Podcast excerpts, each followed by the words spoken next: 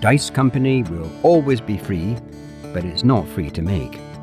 Please consider supporting us on Patreon or Apple Podcasts and get access to our weekly roundtable show, Extra Roll.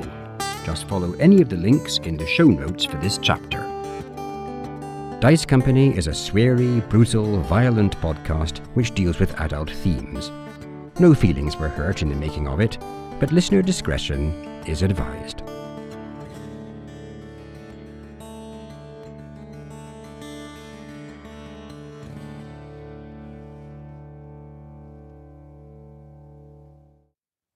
Welcome, one and all, to Dice Company. We're a group of old friends with tales of triumph, heroism, and despair under the guise of playing Dungeons and Dragons. My name is Tom, and I'll be your DM through the continuing adventures of this thoroughly unlikable bunch. Unlikable bunch, please introduce yourselves and give one fun fact about your characters.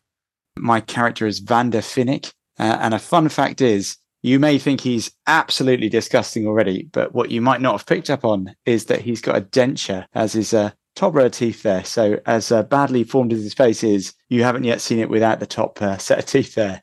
It's not pretty. Disgusting. Excellent. I don't know what I imagined, but it wasn't that. Super. Let's See, facts, not fun facts. I'm Harry. I'm playing uh, Tok, who is a Warforged artificer. And a fun fact is that he is currently carrying an identical copy of himself in a bag. Fantastic. I mean, this is going to be a smash hit if ever I've heard it. We've got dentures and an identical copy in a bag. I don't know if I'm that excited about dentures, but weirdly, I am excited about the uh, completely random identical copy of himself in a bag. Hi, I'm Alex. I'm playing Augustus. And my fact this week is that as a child, Augustus was falsely accused of killing a baby bird. It was actually one of the other boys he grew up with, but Augustus chose not to reveal the truth and instead took the consequences of this crime. And his decision to do that still plays on his mind. So Augustus killed another boy rather than a baby bird, but took the consequences for being accused of killing a baby bird. Hang on, did I say that in a completely weird way? No, it was, it's just it was just it a was peasant. open to Why would anybody care? so Augustus is a psycho. Is that is that is that the moral of this story? Here we are, episode two, ladies and gentlemen, and one of them has already outed himself as a serial killer. Stay tuned. I don't know how that happened. You said it in a way that allowed me to willfully misinterpret you. That's exactly the kind of mask slipper psycho would have. Hello, I am Dave, and I am playing Benny Quez, who is a lovable rogue, or at least a rogue. And um, a fun fact about Benny in his younger days, one of his friends rated his barbecued rat recipe five stars out of five. I've heard the key to it is ketchup. Anyway, time for our official theme song from Mykola Sosin and the next chapter in the Dice Company adventure. Hit it.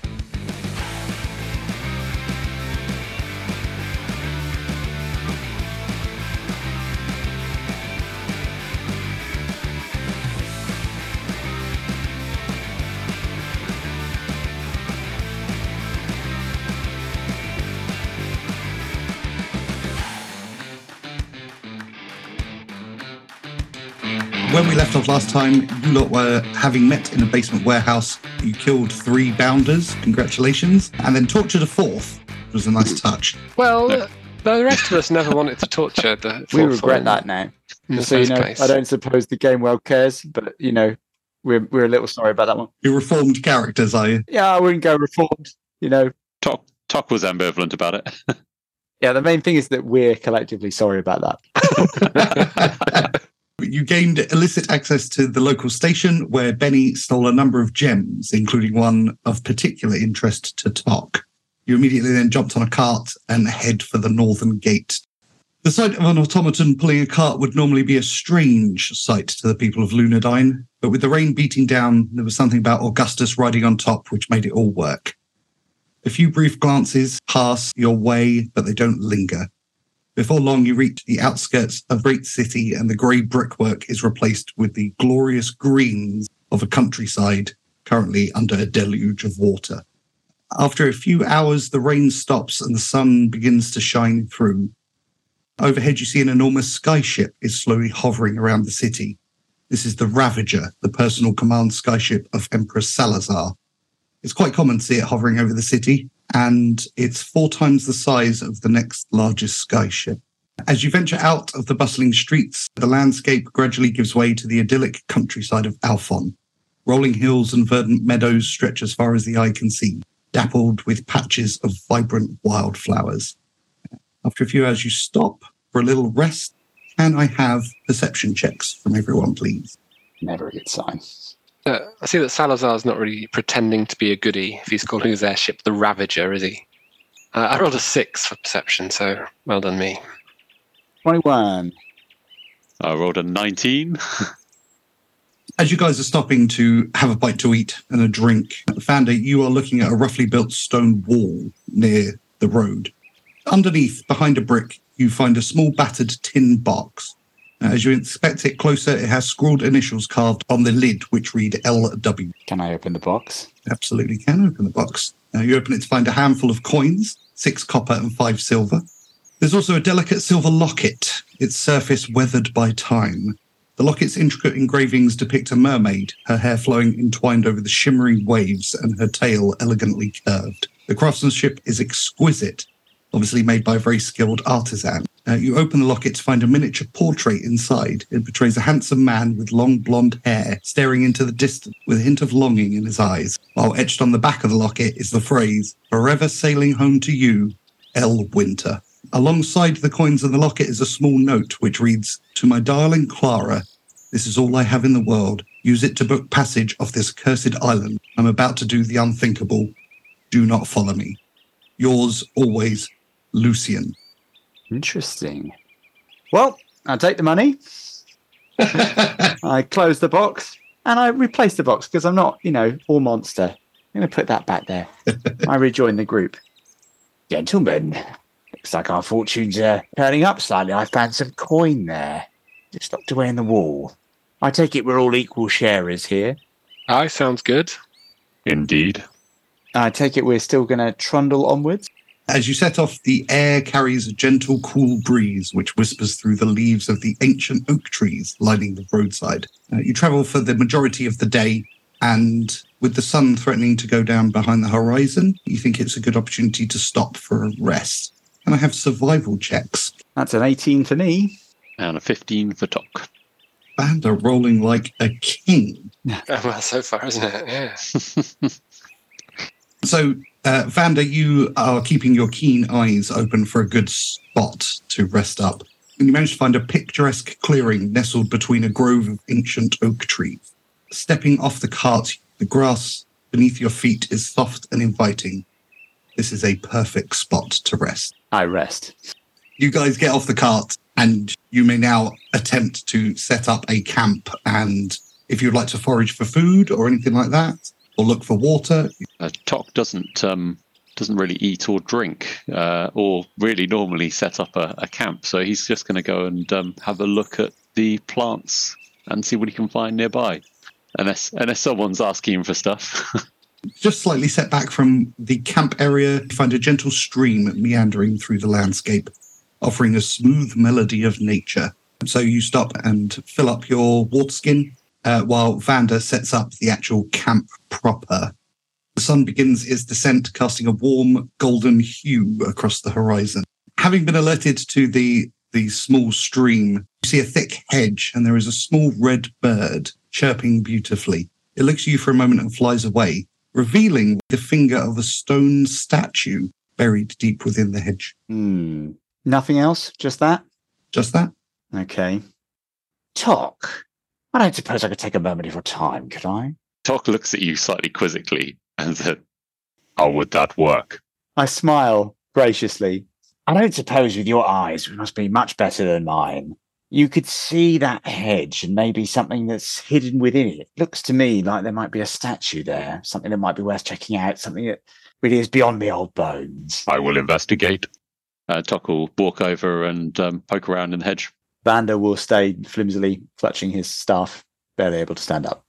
Tok, as you remove bits of the vegetation from around the statue, you reveal it to be the statue of a human man kneeling down with his hand pointing towards the stream. His other hand is covering his face. Vanda, as you watch this, you think that the stonework is quite exquisite. It's incredibly lifelike. I uh, extract a chocolate bar from one of my many pockets and gum it while I consider uh, the statue. I don't suppose I can do an investigation check on the statue now I've got full view. Firstly, disgusting use of the chocolate bar. Secondly, you can absolutely do a proper another investigation check of the statue. Then I further investigate with a 22. Now that you can see it in all its glory, you're not convinced this is a statue. You think that there might have been some kind of magical means to turn an actual person to stone. I okay, I do that thing that old people do, where despite making a massive song and dance about it, I've eaten next to none of the chocolate bar. I seem sated though, and I stop gumming it. Extract a hanky, wipe what's uh, my slit of a mouth clean of the chocolate, replacing it while I investigate the statue.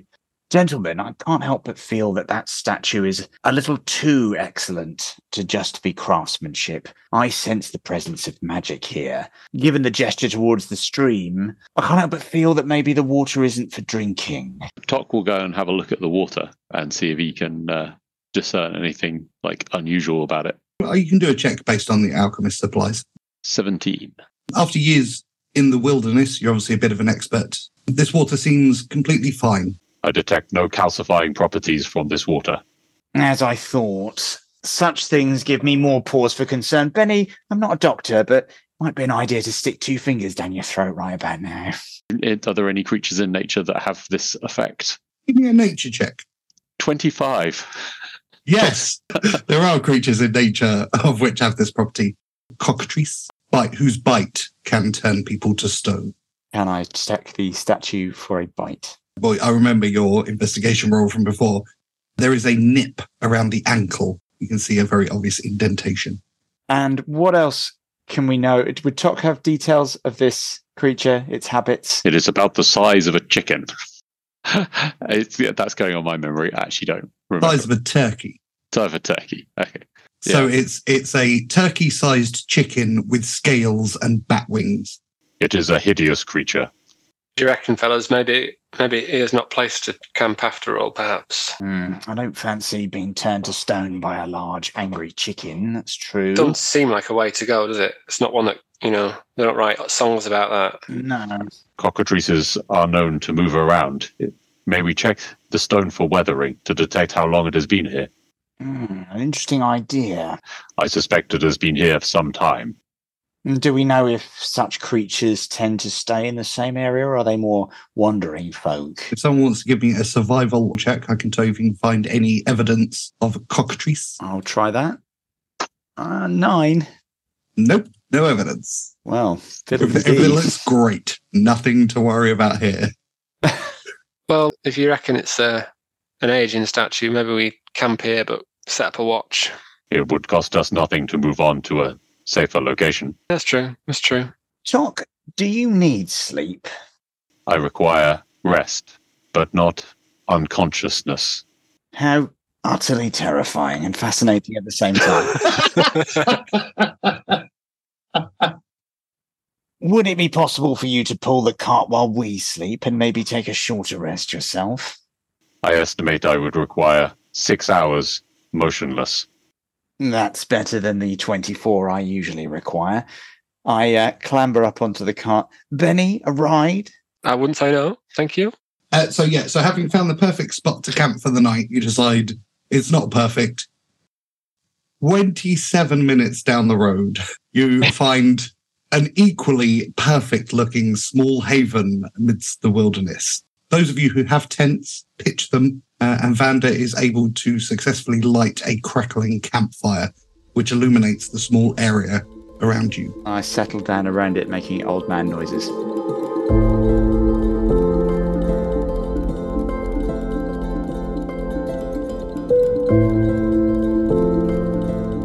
What we what we can do about a, a bit of a rota for keeping watch then? I don't mind taking first watch. All right. Very good of you. I don't mind doing second. That's your turn to time it. Chime in there, Tok. Tok will just tell you, uh, um, I will watch the whole night. Normally, Okay. the stars. If you could try to keep your attention on the chickens that might try and turn us to stone, that would be delightful. I'll certainly rest easy knowing that Tok's got his eye on the ball. Got got any plans to uh, offer taking a watch yourself there, Augustus, or just gonna have a nice nice kip? Yeah, I am rather tired. Thank you. Okay, I'll wake you up when I'm done then. All right. Well, see you in the morning. Well, probably about four, but yeah, call it the morning if you want. You guys sit around the campfire, uh, and above you is a bright tapestry of stars. I say, don't don't see a lot of stars like this in the city, do you? So it's all right. I could get used to this. They are pretty, aren't they? Yeah, kind of amazing. I would agree. I did not care for the city. Was it your first time in the city recently? It was indeed my first time in a city. I've spent my time in the wild. Oh, lovely story, Tok.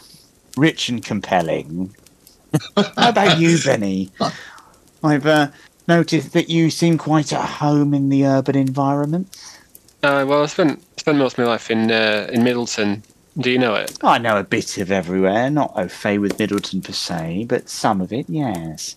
That where you grew up, was it? Aye, that's right. That's right.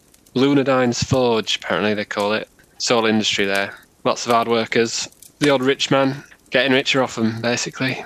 Fascinating and apropos of nothing. Augustus.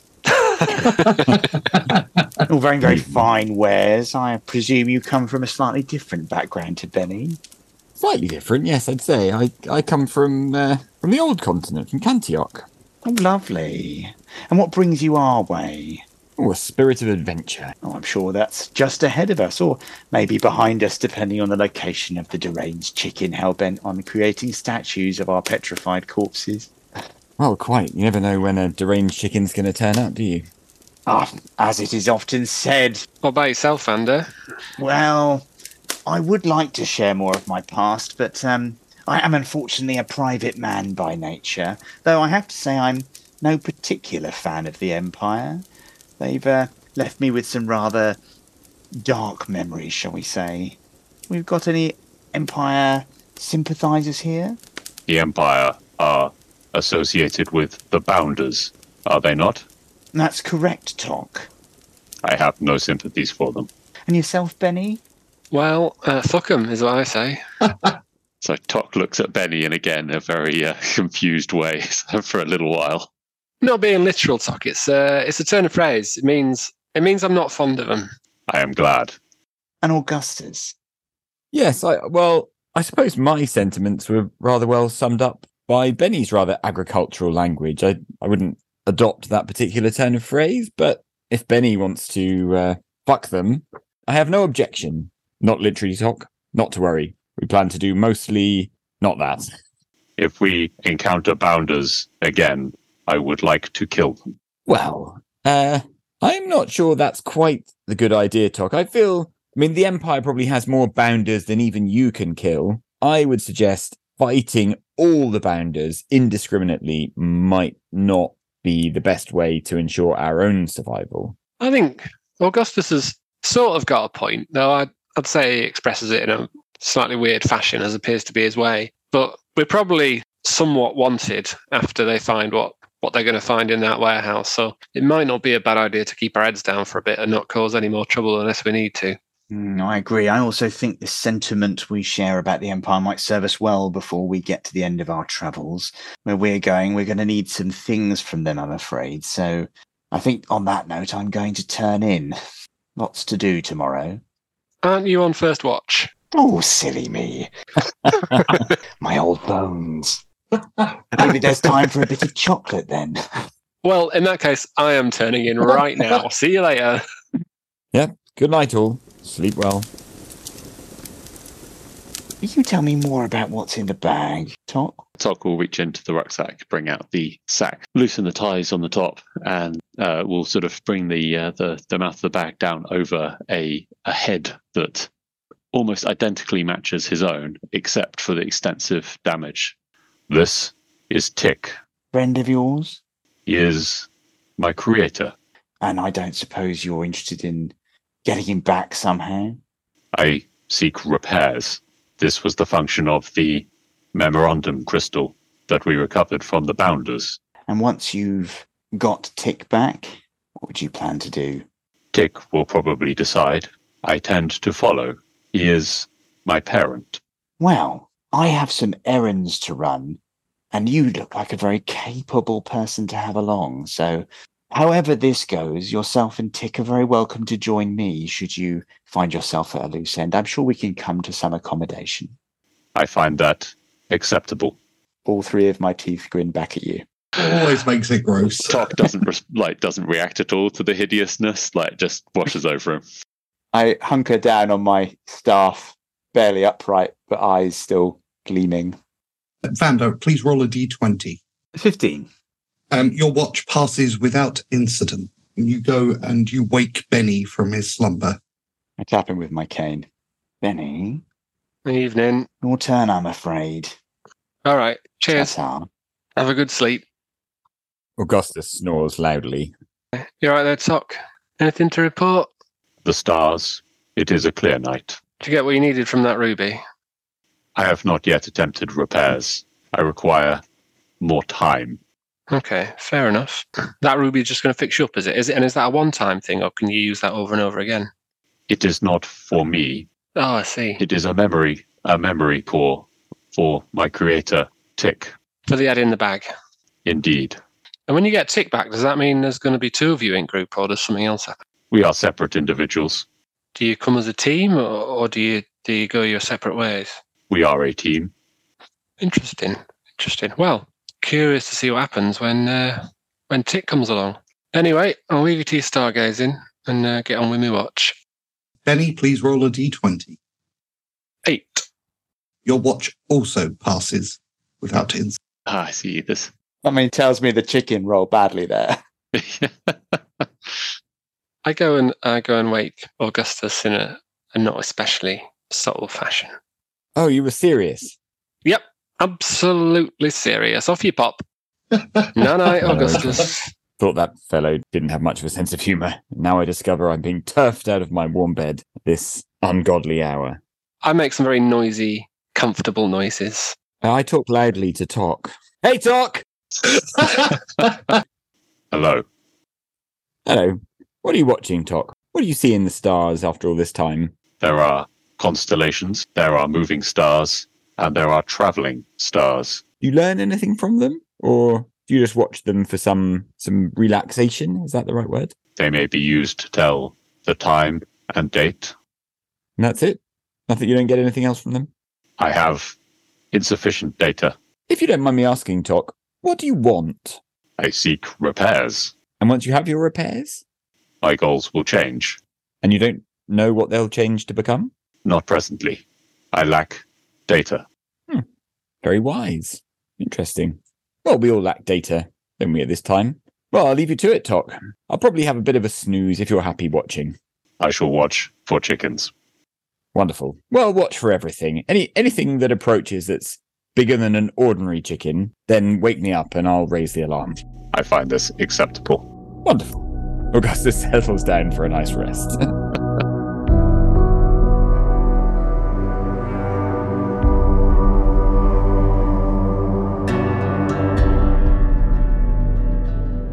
With the gentle snoring of your companions from the tents, you hear a rustling coming from the south of your current location. Um, Tok will reach into his bag, take a small glowing stone, and throw it to where the rustling is.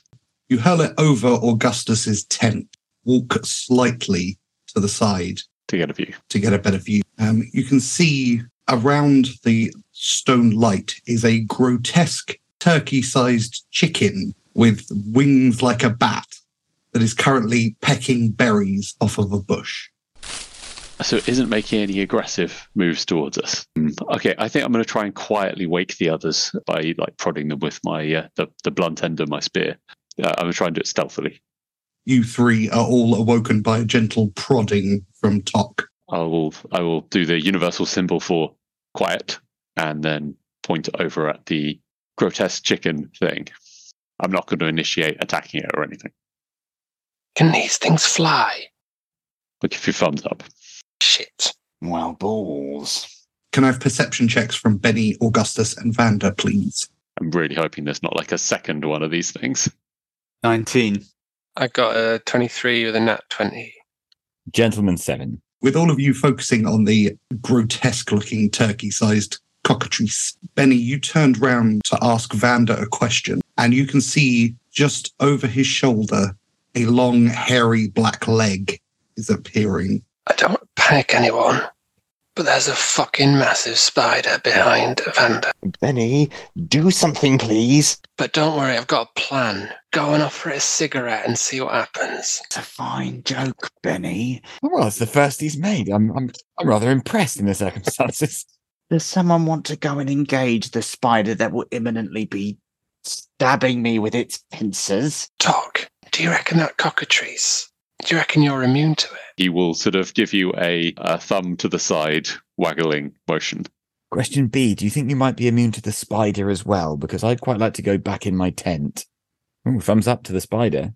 In that case, Doc, I suggest you go and help Vanda with the spider. Benny and I will get our longbows out, just or our short bows, and keep an eye on this chicken fellow. Okay, Tok will make his way around the fire. Can I have a stealth check, please, Tok? Uh, that will be disadvantage, I'm afraid. Tok is not the stealthiest giant walking suit of armor. Honestly, I've lost count of the amount of times stealthy giant suits of armor have sneaked up on me. Quite awesomely, I rolled an 18 and a 16, so uh, 16. As you begin to move, the obviously loud sound of your armor moving, the cockatrice for a moment lifts its head up from its berry bush. And it looks left to right and then goes back to eating the berries. Vanda, you're you're obviously stock still with a gigantic spider creeping over your shoulder. I'm going to stay totally still. I send a, a mental message to uh, Tok, which simply reads, It's got an eye the size of a meatball. I will use my spear to try and blast it away into the wood. Athletics check. 14. With precision and stealthiness, despite your unwieldy size, you line up the shot, swing your spear, and the spider flies 10 feet back into a tree. Everyone roll initiative, please. Three. Oh, Vanda. 19. 5. 16. Benny, you are first to act. What's the um what's the spider doing? Uh, the spider and is now looking aggressively towards Vanda and Tok. I'm going to spear it. Can I glance at the cockatrice, see what that one's doing? You can. Uh, the, the cockatrice has heard the sound of the spider uh, and is now looking directly at the campsite. Guess I'm gonna shoot cockatrice. 15 with the short. That is a hit. Roll for damage. 10 piercing plus 5 additional with. Total of 15. Very nice. You draw your short bow, uh, making sure to keep Augustus in the loop of what's going, and you let loose. The first shot pierces the bulging side of the cockatrice. The animal lets out an ungodly shriek. It's definitely now heading in your direction. It moves in a kind of undulating way. Terror turkey. I am going to fire a longbow at the aforementioned undulating undulating space chicken. Nine. Slightly unaccustomed to fighting. You, Tell me it looked good. Did, did I look full of dash? oh yeah, you looked magnificent. And actually, as Benny watches you, Benny, the, he looks like he knows what he's doing. Is, he's striking quite the pose. And as Benny gives you the thumbs up, you grin and fire, and the arrow lands with a thud directly in front of the cockatrice, having not hit it. Well, I may have attracted its attention. Uh, the giant spider, having been knocked back by Tok, uh, it launches itself and attaches itself, Tok, to your face and attempts to bite you. So we'll, we'll go with the eight um, that misses. You can sort of see it as it stabs, bites into your head, uh, and you just hear this very dull me- metallic clang as it completely misses. The cockatrice changes direction and charges at Augustus. So 21, Augustus. Uh, I deflect it with a, a plucky can-do attitude. Excellent. Does that mean it hits? Yes. And it does four piercing damage. Could you now please give me a constitution saving throw? 20. That his attack is ruled unconstitutional and overturned. Do not turn to stone at this time. yeah. The bite hurts and nothing more. You might not want to let it do that again. I don't. I bought these clothed at Batistuta's.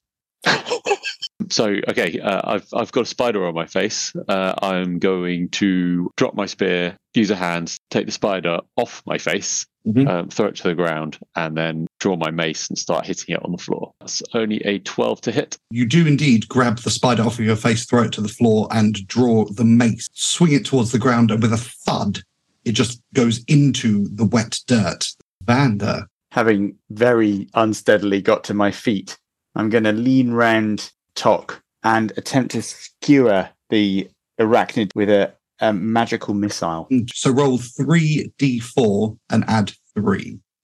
11. Uh, please explain what the what the magic missile does to this spider that you've just annihilated. So Vander, as I say, leans round Tok and points his cane at the spider. A magical bolt fires direct from the cane. Scuds into center mass, and bits of leg and venom and spider explode in a kind of weird, gory confetti. I feel like you know how kids in the past used to have like insects pinned into books. I feel like Vander keeps all the things he kills in some sort of massive collection. Benny, I'm just going to move a little and then and then fire at the cockatrice there. 21.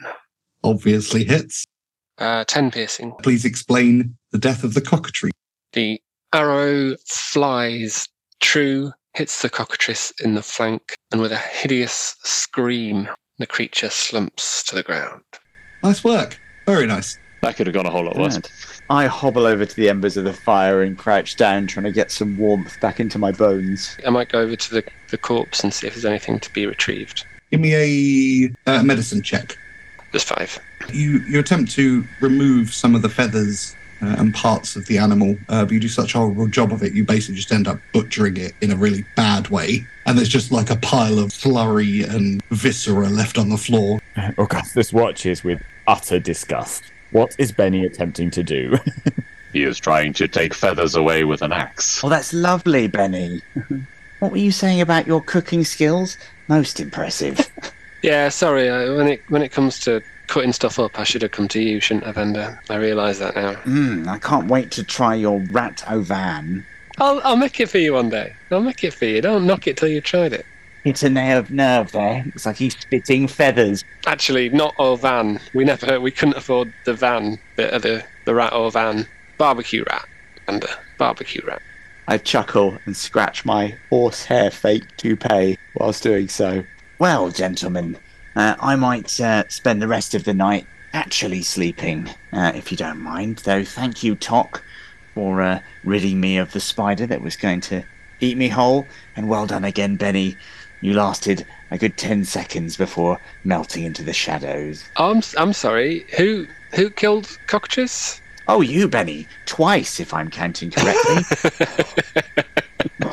Oh, there you go Vander then. hobbles back to his. And yeah, quality quality keeping watch, Augustus. Good job. Keep it up. Thanks very much. You're all welcome. And uh, I return to Augustus's tent, get into his bed, and leave him to watch. It's really comfortable. it is lovely. It's an absolute delight.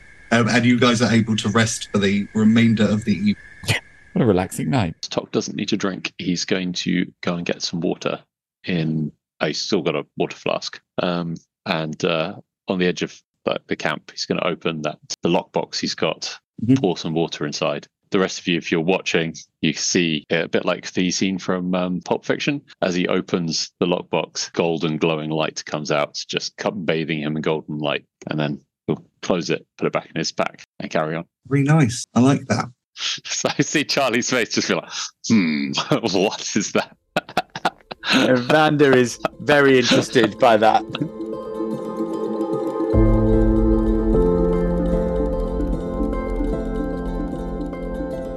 You guys have rested, uh, eaten your delicious breakfasts, and you are back on the road, only a hour or so away from your location. Founder, would you like to explain what you know of the place that is coming up? Gentlemen, I will shortly be approaching the Nimbus Foundry. Uh, it's where they're keeping the elemental. And we need that in order to start my craft properly. So I think a bit of teamwork wouldn't go amiss as we try and navigate our way to it. Who um who exactly is they in this situation, uh, Vander? I think they we can take this time to mean the Empire, specifically that part of the Empire that likes subjugating children. Oh, best part of Empire. Yeah, lovely.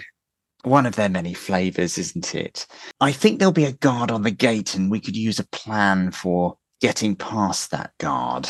Let's take a look. I might be able to grapple up the wall, get down the other side. Yeah, having travelled for uh, an hour or so, uh, you begin to follow a long path and the landscape begins to change. Gone are the rolling fields of emerald green, replaced with the greys and browns of stone and mud. The uneven path smooths slightly and neatly cut boulders sit idly by the side of the road. A sharp left turn brings you to a crevice in the hillside, and before you in the distance, a set of tall metal barred gates. Beyond the gates looms a large factory building with a dozen identical windows at the front. Large painted letters on the building's front face read Nimbus Foundry. The foundry is surrounded on all three sides by steep, almost vertical inclines, as if the countryside had been scooped out to make room for the foundry.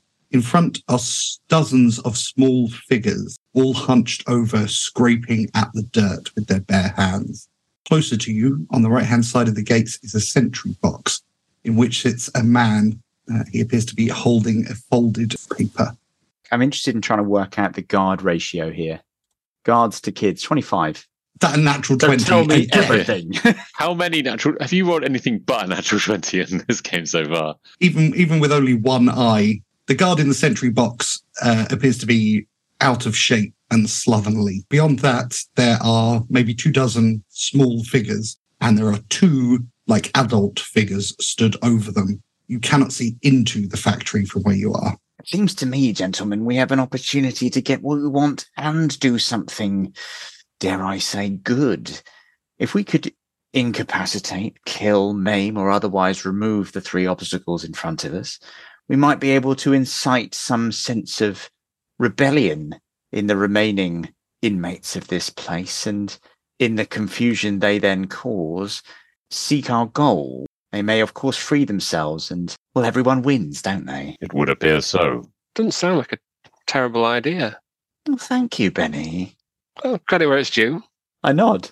I mean, inciting a riot by a group of frightened children overseen by what will no doubt, with you guys, soon become some frightened guards, contains a certain amount of risk for the children, the guards, and even ourselves. You're right. It is shaping up to be quite a Tuesday, isn't it? It is actually Tuesday as well. Just can't stop rolling 20s. So I have a plan for the right words to get the effect we want. I maybe lack the muscle to take care of the three obstacles. How about this? If I'm able to sneak round to sentry box, maybe put a knife to guard's throat, I could get him to call over the other two. Well, it usually takes me around 20 minutes to move 20 feet, so I might sit this one out. If I'm if I if I manage to get behind him, you know, I don't have to get him to shout straight away, do I? Once I've got him, gives you time to get into position, and then we could uh, handle the other two. It sounds like a fine plan to me. It does. And I suggest we hop to it. Benny, let's kick things off with a delicious. Yeah, this is where the check, whole please. thing falls apart, isn't it? This, this is basically it. This is the entire Um, scenario. Doc is going to go. I was going to say, if you want to give an extra D4, he's going to yeah give you some advice. I'd, I'd like an extra d4, please. Go on, roll a d4 and add it. Thirteen. The guard has a minus one modifier. Oh, rolls a 12. Uh, you have successfully navigated your way up to the eastern side. You then quickly and quietly scramble down the hill and find yourself directly behind the sentry box. I'd like to very quietly open the door. The guard is sat there. You can see he's got black hair, but with plenty of greys in it, looking forward, and you can see he has a newspaper in his hand. I draw my knife, quietly bring it round to the front of his neck, and just say, "Shh, hold still, be very quiet." And now what'll happen? And he slowly puts the newspaper down. I don't want any trouble. No, and you won't get any from me as long as you do just what I say. And I wave to the others to let them know that the situation's in hand. Augustus, as you peer around the boulder and look between the gates, uh, you can see the children. They're, they're much closer to you now, maybe 30 feet away. The two guards are stood over them. Um, one of them is currently whipping one of the children. You also know that Benny has the sentry guard with a knife at his throat. Wait, to send that message to Benny. Go. Summon the guards outside. I say to the guard very quietly. Right, pal, here's what's going to happen. You feeling very ill and you think you're having an heart attack. You're going to shout that loudly and you're going to call your pals to come and help you. And if you do that, I'm going to tie you up quietly and leave you alone. And if you don't do that, I'm not. Do you understand? Aye. Okay. So make it a good acting job. Off you go. He he coughs for a moment. oh no, I'm having a heart attack. Bit of a bit of a cry of pain, maybe. Shout. Oh, My chest. oh, my heart, my chest. my chest. Oh, won't someone think about my, my kids? Oh, the heart. Oh no. Tok, Augustus, and Vanda, you hear this really unconvincing heart attack verbally happening from the sentry. And so do the guards behind the gate, who move worriedly towards the sound of their colleague having a heart attack. They open and unlock the gate and head towards the sentry box. I think it's time to uh, to attack. Yeah, Yep, okay. Augustus So is uh, I will, as I as a lead cover. I will um, shoot a firebolt at the lead guard and then rush him. Tok is going to get a 17 to hit with a firebolt, It hits. six damage. Tok raises his hand in the air. A moot of fire blasts out of the end of his hand, flies through the air, and smashes the guard in the shoulder. He looks surprised to be attacked. Vanda, Despite usually leaning on my stick, I drop pretty nimbly to one knee, raise my stick up, point it at the same guard, and fire magic missile. Uh, so that's a nine. please describe what happens to the guard. My first two darts actually fly wide, but the third one straight through the eye socket, and the guard just collapses to the ground. Vanda, of course, straightens up in a haggard way and begins very slowly walking in the direction of the fight. Uh, Augustus, there is one guard left. uh, You see the other one basically explode into fire. yeah, Augustus is outraged by the whipping of the children, but so he draws his rapier, shouts "Swine!" and leaps towards the guard down the hill. Uh, it's only 25 feet, so you can easily make the distance. Twenty-two with That is very obviously a hit. Oh, Uh, so having having declared him a swine, you run towards him, swing your rapier, and cut him heavily on the arm. And now that you're close to him, you can see that he's holding a whip in one hand. Benny, the guard, the guard that you're holding at knife point is currently still talking about his fake heart attack. I say, I'm not sure you deserve this after that performance, but a deal's a deal. And I attempt to tie him up using my hempen rope. Give me a dexterity check.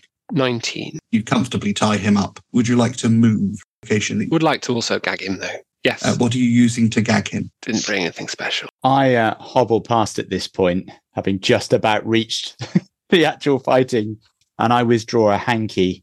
It's only a bit used. Thank you.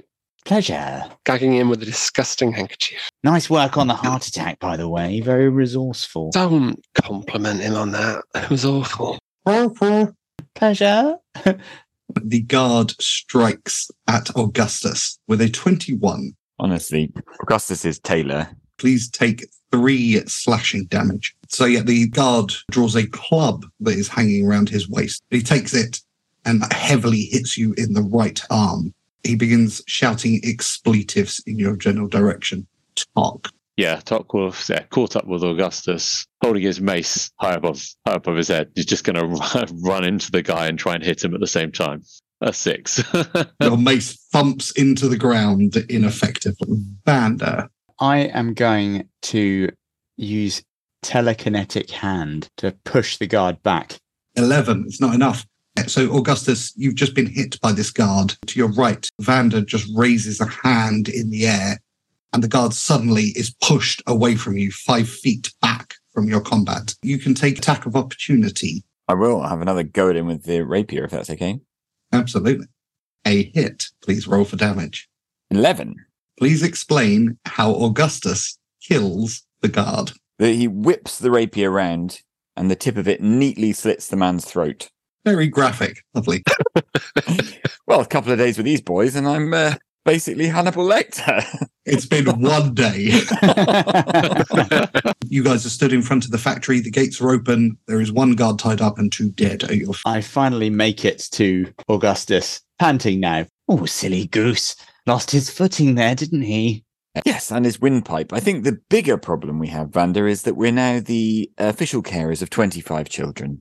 Oh, a good point. I guess that does progress us to stage two of the plan. Can they not survive in the wild at their age? Uh, not if Vanda gets anywhere near them. Vanda, I think perhaps you should stay, keep your distance from the children for their sake as much as yours. Vanda spreads his arms wide. Children love me. Uh, Augustus very cautiously allows Vanda to continue, but does not lower his sword. I hobble towards the children. Uh, children, I've got some chocolate. Go as far as I can. I'm hoping the children will make the distance back to me because Vander's done a lot today. Yeah. The, the children have seen what's unfolded and they, they nervously walk towards you. Small girl with curly blonde hair steps forward uh, and raises her hand for a piece of chocolate. I deftly cut a, uh, a little section off and hand it to her and begin cutting the chocolate and handing it out to the to the children one by one. They look incredibly nervous, and now that you're close up, you can see that they're covered in cuts and bruises, but they, they hungrily wolf down the pieces of chocolate you distribute to them. Is this all you know, lad? Yes, we have to pay off our tithes. Yeah, sad existence, isn't it? I was once a guest of the Empire, you know. I'm sure you think that if you do what you're told, you might avoid the lash, maybe make some airships, pay off your tithe, and life might improve. Well, I know you're young, but I'm afraid that's not always how the story goes. I've got a different idea, though. How about you escape today? Their eyes light up and they, they look around to one another nervously. I produce a knife and hand it handle first to who appears to be the ringleader. What's your name, lad? Jack, Now, Jack, you seem like a resourceful boy. The chocolate was to indulge your sweet tooth, and the knife here is to indulge your sense of taking that freedom you might enjoy. give me a persuasion check at advantage. You can thank the chocolate for the advantage. Uh, 13. Jack takes the knife out of your hand, looks at it for a moment, and then he grips the handle tightly, looks you in the eyes, and nods. Excellent, a natural born killer. I thought you might be good at this. Well, nothing more for me to say then, other than enjoy. Query, how many more guards are there in this complex? There, there's only five more, I think. Well, spread the word to your friends. I'm sorry, Vander. Is the plan here to arm a child with a knife and leave him to kill five adult guards? I I had the plan down as have the kids cause a bit of chaos that will uh, make it easier for us to dispatch the guards. I'm not sure. I'm oh, I'm not sure, but I feel like I'm agreeing with Augustus again. I don't think we leave them to it. I'm I'm highly agreeable. Well, of course, all suggestions are welcome, but I guess I live on the principle if you're old enough to be whipped half to death, you might also be old enough to take on your captors and claim your own freedom. Not saying that if we don't meet any guards, we might dispatch them ourselves, but chaos is always useful in a situation like this, and we're all busy people. While this conversation is going on, a few of the children have moved towards Vander, and when he finishes speaking, they hug him around his leg and around his waist. I turn to Augustus. You see, they love me. Truly, you're the Pied Piper of this factory. I nod. Um, Tok isn't going to wait around, you know, walk towards the factory. Children see Tok marching through and begin to fall in line. Perfect. I'm going to hobble along after them. A merry band. I uh, look round. Is there just a single entrance, or are there multiple? There are two entrances at the front, and you suspect there will also be an entrance on either side. So I shout to Tok. We'll go in on right hand side. See if you can drive them towards us, and we'll uh, start shooting. Tok is going to, uh, I say, say from his from his kit, he's going to take like a um, ointment thing and and cover himself with it slightly, uh, casting false life. I sense there may be violence. Uh, so before Tok, before you or Benny are able to reach the doors uh, with an army of children behind you and Vanda behind them, you see a number of guards sprint out of the front door. Two come out of the left-hand door, and before you can react, the children charge towards them, being led by the one holding the knife. The guards take a defensive position, but the lead child leaps like a feral animal onto the guard and begins stabbing him repeatedly in the face. See a third guard look out from the doorway. Can I make it to that guy before he can close the door? Try and um, jam his spear in between the uh, the door jambs. To, Give me athletics check. uh, 20, 22 on athletics. I'll just run straight into the door and knock it open if I can. And that's a natural one for the guard who gets obliterated by Tok at the door opening. Smash through. Benny and Augustus, what would you like to do? I guess, for the lack of a better idea, I'm going to continue with my plan to go through the right hand door, see what happens. I think Augustus is going to swerve and go to the door where Tok's gone through. Uh, Vanda? I'm going to carry on through the door, following Tok, his magnificent example of smashing straight through. Sometimes you've got to uh, use weighing 310 pounds to your advantage. Tok, you have entered into the, the main factory floor. Uh, Augustus, you have reached the children and the two guards. Um, the two guards are dead by the time you get there. They've just beaten to death by a sea of children. Quite there to save their souls. That's unfortunate. The children have been worked up into a frenzy. The children now appear to be branching off into different directions, some heading towards the gates, some heading to the east and the west, uh, and a couple are heading in through the door that Tok has just bashed down. Can I see that guard on the inside? You can see a dead guard on the inside. Oh, okay, cool. right, that answers my question. I mean, I think Augustus would like to kind of round up and try and calm and protect the kids. Uh, so if there's a critical mass of kids that he can attempt to speak to and kind of bring to heel, then he'll do that. Otherwise, he'll follow Tok. There, there is a kind of a group of them heading to the west away from the factory. Come here, come here. Wait, we'll just wait with us. Wait with us, and we'll find we'll find out what we'll work out what to do with you. For the rest of you, the main factory floor is filled with large vats which are tilted away from the wall and suspended by thick metal chains. Beneath them, flames lick up and heat the bottoms. Each vat is obviously filled with molten hot metal, which you can see through a porthole at the bottom. Before you, you can see three guards. That between the second and third vat is a large spherical glass container. Inside appears to be a small, constantly moving tornado. Oh, air elemental, I imagine. Okay, I hobble in. as you hobble in, you can see this guard just punched one of the children flat in the face and has knocked him out. Roll for initiative, please. Tok gets an 18. You get a 15. So Tok 18, Vander 15, Benny 9. Tok. Uh, Tok is going to immediately launch a firebolt at the guard in front of him. Would you roll very poorly there? Only a 10 to hit. That is a fail. So you uh, miss. Vander. I'm going to actually do something unusual. I'm going to move into contact with the guard. Then I'm going to use telekinetic hand to push him out of combat with us, which I presume is going to allow both me and Tok a reactionary strike. And my reactionary strike is to take my cane and place it behind his foot. So he's going to tumble over my cane as I force him to fall backwards over it. And it's 15 or 16. It doesn't matter. He rolled a seven.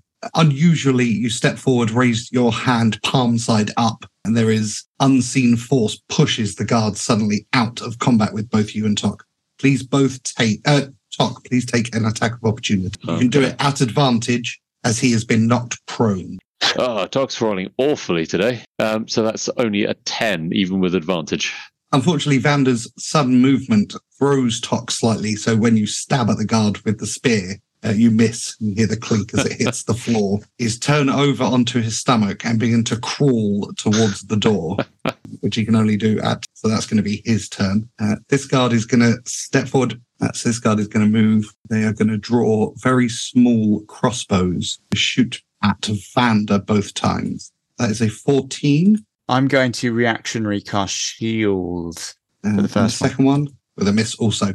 Uh, so the two guards pull out their crossbows, fire twice at Vander, who spins surprisingly quickly, raising his hand in the air, and the two bolts flying towards him get deflected and just fall inertly on the floor. Benny, So what I'm hearing is nobody's noticed me, no one has noticed you, Benny. so I can do a sneak attack. Go on, Benny, do your sneak attack. 21. Obviously hits.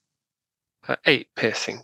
From the shadows, Benny lets fly with his short bow, and the arrow embeds itself in the back shoulder of a guard, but remains standing.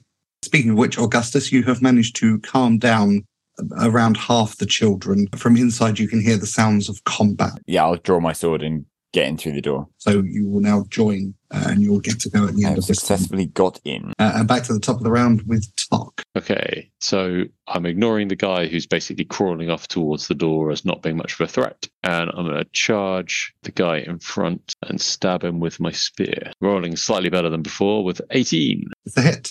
Roll for damage. Seven piercing damage. So ignoring the, the crawling guard, you charge forward with your spear and just impale the guard through the stomach, momentarily lifting him off his feet. Vanda. Uh, I'm going to carry on moving up the way towards the elemental. Uh, and this one is, is he's crawling towards the door. About to be taken over by a group of feral children. Appalling consequences, I imagine. For everyone. I mean, appalling consequences seems to be the theme of this quest so far, doesn't it? Uh, I'm going to uh, continue on my way across the floor, but turn and uh, again, uh, kinetic hand push that guard out of contact with Tok. Uh, Tok, would you like an attack of opportunity as the guard is thrust away from you five oh, feet? well, indeed. but an 11, I'm assuming, will not hit. Is a hit. It is. Ah, I see what their armor is then. Not very good. Only three damage. You slice with your spear across his chest, uh, and more blood splatters out around him. He is not long for this world, but he is still alive. This guy is going to crawl and he reaches up and he grabs a chain which is hanging uh, and he's able to pull it. From above, you hear a creaking as something large and heavy falls from the ceiling, landing directly on top of him and crushing him to death. Oh, crap. Why would they install a comedy anvil? Oh, it's not a comedy anvil. It's nothing not funny at all. Stood where he was is a six foot eight automaton. We've got a Well, six good. foot nine automaton, so ha. Actually, he's also six foot eight. Well, I thought that. I listened to the recording of the last one and he was referred to as both. I think it might have been Vanda after a lifetime of making outlandish claims about the size of things. Continued with that. Gorgeous. The guard attacking Tok, 16. Bounces off. Uh, the guard attacking Benny, 19. Yep. Four damage. Uh, he slashes at you with a, a small knife he has. And Benny, it is your turn to retort. I'm going to slash back with a small knife that I also have. that is a natural one. Game of natural Uno. Seven. Uh, so the guard is able to duck and weave as the two of you, It looks like he could have just stood still and dodged that one. as you two get into a slightly elaborate dance of each slashing each other with a knife. Maybe stop dance fighting Benny and actually hit the guy. Shame we're not recording video, so you you can't see my uh, dance knifing. Augustus, Well, it feels like the more pressing issue is the six foot eight automaton. Am I close enough to run up and hit him? yeah, you can certainly get to him. Natural 20, 25, That'll be the way to do it. Outrageous. followed by seven piercing damage. okay, so that's seven doubles. Also augmented by a piercing stare. Oh my god, so close to it. Okay, so seven times two is 14 plus three is 17. Uh, that's a big hit. Six for eight of pure metal killing machine. And Augustus, who's just entered the room, charges directly at him, draws his rapier, and plunges it deep within the heart of the creature, quite heavily affected by that attack. I suggest you give up now, my friend. And now it's the automaton's turn. More balls. Oh, wonderful. Any medics in the room? oh, Um, me. Uh, so you notice that it's on its two arms are blades. Uh, 12. So the first one just clinks off your armor. 23 for the second. Uh, Is so 23 higher than 16. Oh, A natural Uno. please take four damage after that lovely natural one. That still puts me pretty close to the felt. if uh, if my gang of noble outlaws could uh, weigh in at this moment, the noble Augustus will furnish you with a very fine hat. it's all right. Charlie is about to push him backwards. I can neither confirm or deny. You're going to give him a shove with two fingers and say, "Hold me back." Top back to the top of the round. I will try spearing this guard to death. No, I've rolled awfully. Uh, it's a seven. Once again, the guard is able to deftly dodge your clumsy spear attack. Why did we get the shit robot? Why didn't we get Edward Battle Hands? Uh, Tok, would you like to do anything else? Cuddle, smoking a pancake, colourful language. Vanda, talk to me. I'm going to push the automaton out of combat. Uh, so it's a constitution check for the automaton. Oh my god, that's a He five. rolled awfully. Uh, which way are you dragging him with your incredible magical invisible hand? I am going to push him one toward one to the north. Augustus, all of a sudden, the Edward Scissor Arms, or whatever you called him, gets launched five feet away from you. You may swing your rapier in an attack of opportunity. 19. That's a hit. 5 piercing. The automaton is not looking in great shape. You know, you're used to Tok, who's obviously quite beaten up and battered himself. And unable to hit things. Uh, but this thing is now kind of shaking. Its, its left leg is jittering uncontrollably. It Feels a bit like everyone in the room is now dancing. The guard is going to attack Tok. 13 is a miss. Not even close. And the other one is going to attack Benny. 13? That is also a miss. Benny 11. is a hit. Just 8 piercing. please explain what happens to the dancing guard. As the guard reaches out to stab Benny, Benny neatly sidesteps and plunges his own dagger into the guard's stomach. Very nice. Uh, would you like to move, Benny? Can I politely suggest you move very quickly towards the really terrifying giant ro- killer robot that's about to cut me in half? And you've previously voiced the opinion that people should help friends when friends are in trouble. Sure. Uh, Augustus. Uh, I will launch myself heroically at my foe. Launch 13. is a miss. You swing the rapier and the automaton raises his bladed arm and there's a clink as he deflects your blow. The automaton retaliates immediately. 13 and a 10. So he blocks your attack and then he launches two attacks of himself, which you deftly, with incredible footwork, parry twice. Augustus smiles derisively. Tuck, Doc's gonna try and stab this guard again, see if we can get rid of him. He rolled a 20. is a hit. Is a hit. Right. Or, or more damage. Two damage. You actually hit with the spear this time, cutting into the side of the guard. Ah, uh, who drops to one knee, takes a deep breath, stands back up, and holds onto his sword, ready to keep going. Well, the blind squirrel was right on the verge of finding a nut there, wasn't he? Keep digging, buddy. You'll get there. Vanda, I am going to get all the way to the elemental, having hobbled my way across there. I'm going to push the automaton again. you are unable to move the automaton this time, uh, as it, it kind of ready for it this time, and it clamps its feet into the ground. I do have some good news, though, Alex. Oh, wonderful. Yeah, I'm uh, interested in glad tidings from afar. Well, I'm, I'm not sure I'm going to tell you now. oh, feelings hurt. Uh, Vanda, was there something else? There was. The good news. I must have the good news. Okay, the good news is if Vanda had successfully pushed him away from you, I wouldn't have been able to sneak attack him. The Terminator guard is about to attack Tok again. 21. That is seven slashing damage, please. that takes out all my temporary hit points. as he stabs you as you had stabbed him. Benny, Uh, I'm going to aim a shot at the automaton over there. Specify which one. The, the, Crazy move. Benny takes out Tok. I will aim a shot at the automaton. 16. is a hit, exactly what you needed. Six. So 14 total. Nice. Please explain what happens to the automaton. as the arrow from Benny flies across the room and embeds itself in the automaton's chest. We hear a loud fizzing sound and whirring, and suddenly it simply grinds to a halt and drops to the ground. Augustus brushes down his jacket. Well, Augustus, it is your turn. Would you like to spend your turn brushing down your jacket? Oh, jacket? yeah. Uh, God's yes, still would, not yeah. dead, is he? yeah, that like, one that's guy that is still with it. Doc, we're back to you, buddy. I stabbed the immortal one more time. Why won't you die? Because you keep doing that. God. Uh, so yeah, No. rolling a rolling a three, I managed to uh, grand total of six. Come on, Prodzilla, get on with it. Gonna gonna roll this out for another turn. The guard grins as you lazily stab at him with your spear and he just ducks out the way. Oh dear, he's openly mocking you despite the fact he's basically dead.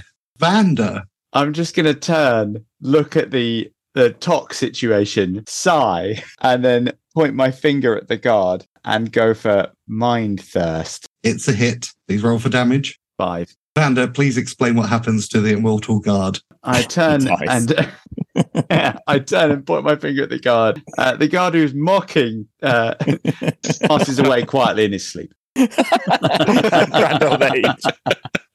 So while you're fighting this guard, and his eyes suddenly widen and he just collapses to the floor, and you have no idea why. By all accounts, it's an extremely peaceful death after a, after a very long life. Uh, you guys are out of combat. Gentlemen, I think it might be best to allow the children to leave the room before we discuss matters with the elemental directly. I fear this might be more dangerous than even Tok's great encounter. Uh, Augustus goes with the children to try and prevent a stampede of five year olds out into the night. And I, uh, I wander over to the automaton to have a look, see if there are any parts that might be salvaged or if there's anything of interest. Well, that was that was actually what what Tok was thinking of doing as well. It just depends whether Vander is about to do something ill-advised. Uh, I'm happy to wait. Oh, so you are planning to do something ill-advised, but you're just going to give it five minutes. Oh, always planning something ill advised, but yes, please take all the time you need. If Benny's interested, Tok will um will yeah give a give a rundown of the of what's in the automa- automaton. I'm interested with um, a special focus on valuable bits. Tok will crack open the uh, the back. There's a back plate on the back of the automaton's head. Inside, you'll see a like a clear ruby-like gem, little small holes on it. You notice exactly the same as the one that we just retrieved from the Bounders station. And I'll say, yeah, Tok will tell you um, this gem is memorandum. It is the memory core of the automaton. Right, right. I'm gonna I'm gonna take the the memory ruby. Well, gentlemen, there is no way of doing the next bit with no safety issues. So um, I guess it's time to hope and pray. And with that, I turn and uh, open the chamber of the elemental. and it explodes up. Uh, you can hear wind, the sound of a storm localized directly in front of you. Spinning clouds form into a giant, almost humanoid figure floating in front of you. Greetings, spirit. I understand you will be most upset to have been kept in this fashion. Quite unjust. I completely agree. Who are you? My name is Vander Finnick, and behind you you see an assortment of my friends. An eclectic bunch, but all mean you no harm. Nothing. I understand that you might take a dim view of us, but we are here to free you. I hope that goes over well. It, it does. That's good to hear. I'm no fan of the Empire. I genuflect slightly whilst wobbling on my staff. I was wondering if you might be interested in a change of circumstances. Speak further. You see, I have a vessel, so we could offer you accommodation, and I would imagine there'll be ample opportunity to fairly repay the Empire for their discourteous treatment of you. Sound good? Your persuasion check, please. We're all dead, guys. if this goes wrong. Okay. I'm okay. halfway out the door, to be fair. Good luck. I've uh, Yeah, noticed. situated myself next to next to Augustus at the door. Tok has uh, Tok has faith in Vanda. 21. This, would, be, acceptable. Even for Vanda, there's a slight sigh of relief. Well, excellent. I'm very glad you've accepted. A pleasure to have you aboard. The Empire will, fall. Vanda smiles back. Good. Good. If that guy's happy, I'm happy as well. Augustus doesn't want to pee in his nice trousers, so he doesn't say anything. And that is where we will end it.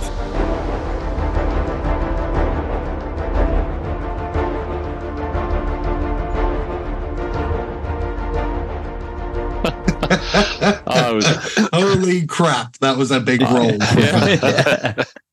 I was really hoping that was more of a plan than just uh, yeah. Open, open the gate and see what happens. that could have gone so wrong. The whole time, by the way, I was making my way across, um, with the obviously thinking that we might not win that fight, and thinking if I just unleash it, then we basically roll the dice anyway. I can't imagine the elemental will be too much of a fan of the people that have kept it prisoner. So just to be clear, your plan was if we're losing, release the beast, and Yeah. if we win, Do it as well. do it do exactly the same thing.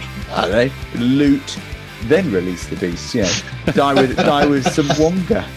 An extra two gold each. It's enough to dunno. pay the boatman, isn't it? We also cannibalized a robot corpse, so you know that's got to be true, by yeah. something. Good lord, is Tok shit at fighting? My god. Thanks for listening. Please consider supporting Dice Company on Patreon or on Apple Podcasts, where for the price of a cup of coffee, you get access to a whole other show, Extra Rolls, where the gang look back over previous chapters of the Dice Company story. Don't forget, you can find us on our socials at Dice Company on Blue Sky, at Dice Company Pod on X, and at Dice Company Podcast everywhere else.